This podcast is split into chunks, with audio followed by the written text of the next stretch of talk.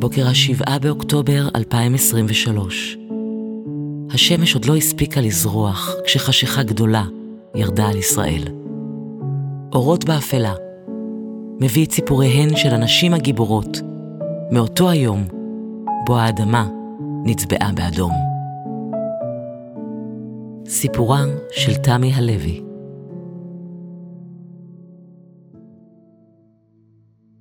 בשבת, השבעה באוקטובר, התעוררתי מרעשים, ואחר כך צבע אדום.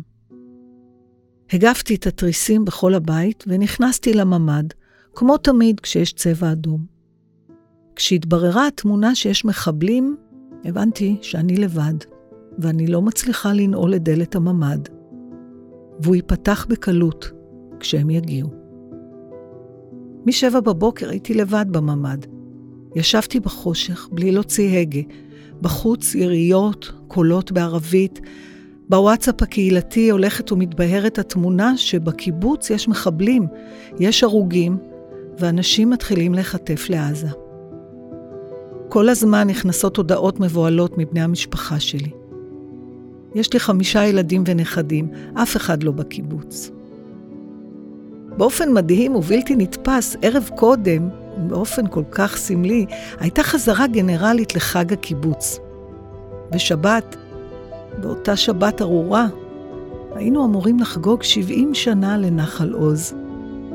בהצגה המרכזית, תצפיתניות שיושבות מול מסכים שמתחילים לשדר תמונה משובשת, על המסכים נגלה להן פתאום קיבוץ נחל עוז מלפני 70 שנה.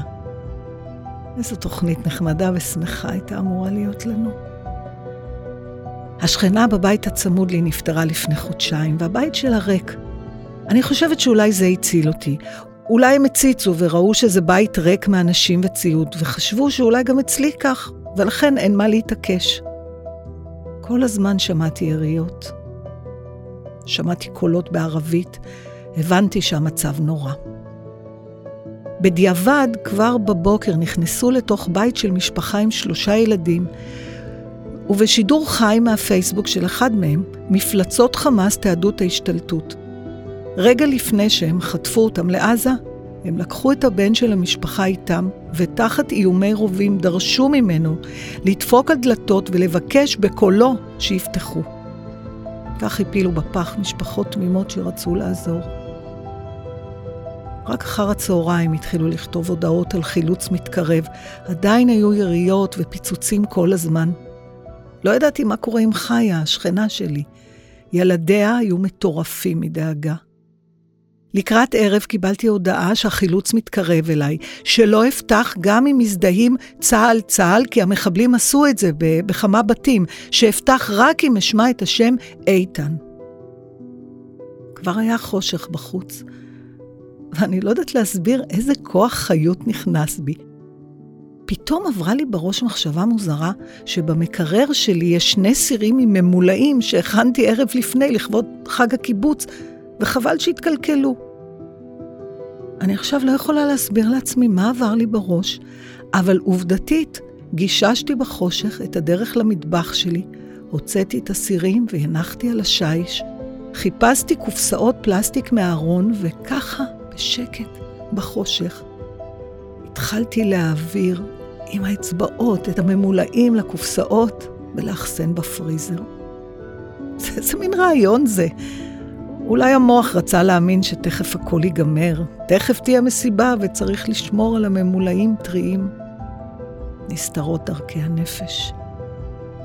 כמה פעמים בתוך השעות האלה הלכתי בשקט לשירותים, לא הורדתי את המים. בדממה. רק בחצות הגיעה דפיקה בדלת. צה"ל, צה"ל זה איתן. סוף סוף הם הגיעו.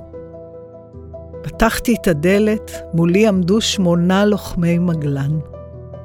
אי אפשר לתאר את הרגע הזה. מיד אמרתי, בואו תשתו, בואו תאכלו משהו, הרי יש ממולאים טריים. הם אמרו שיש לי דקה לארוז, ותחת אש נרוץ לרכב של הפינוי.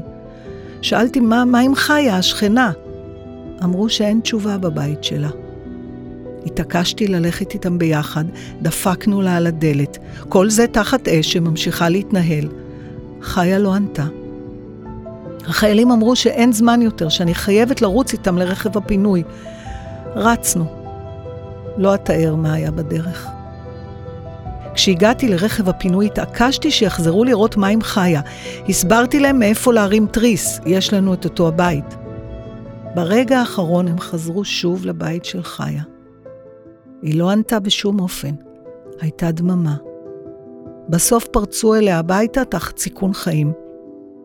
מצאו אותה לבד בחושך, מבוהלת עד מוות, חילצו גם אותה. סבתא חיה, חיה.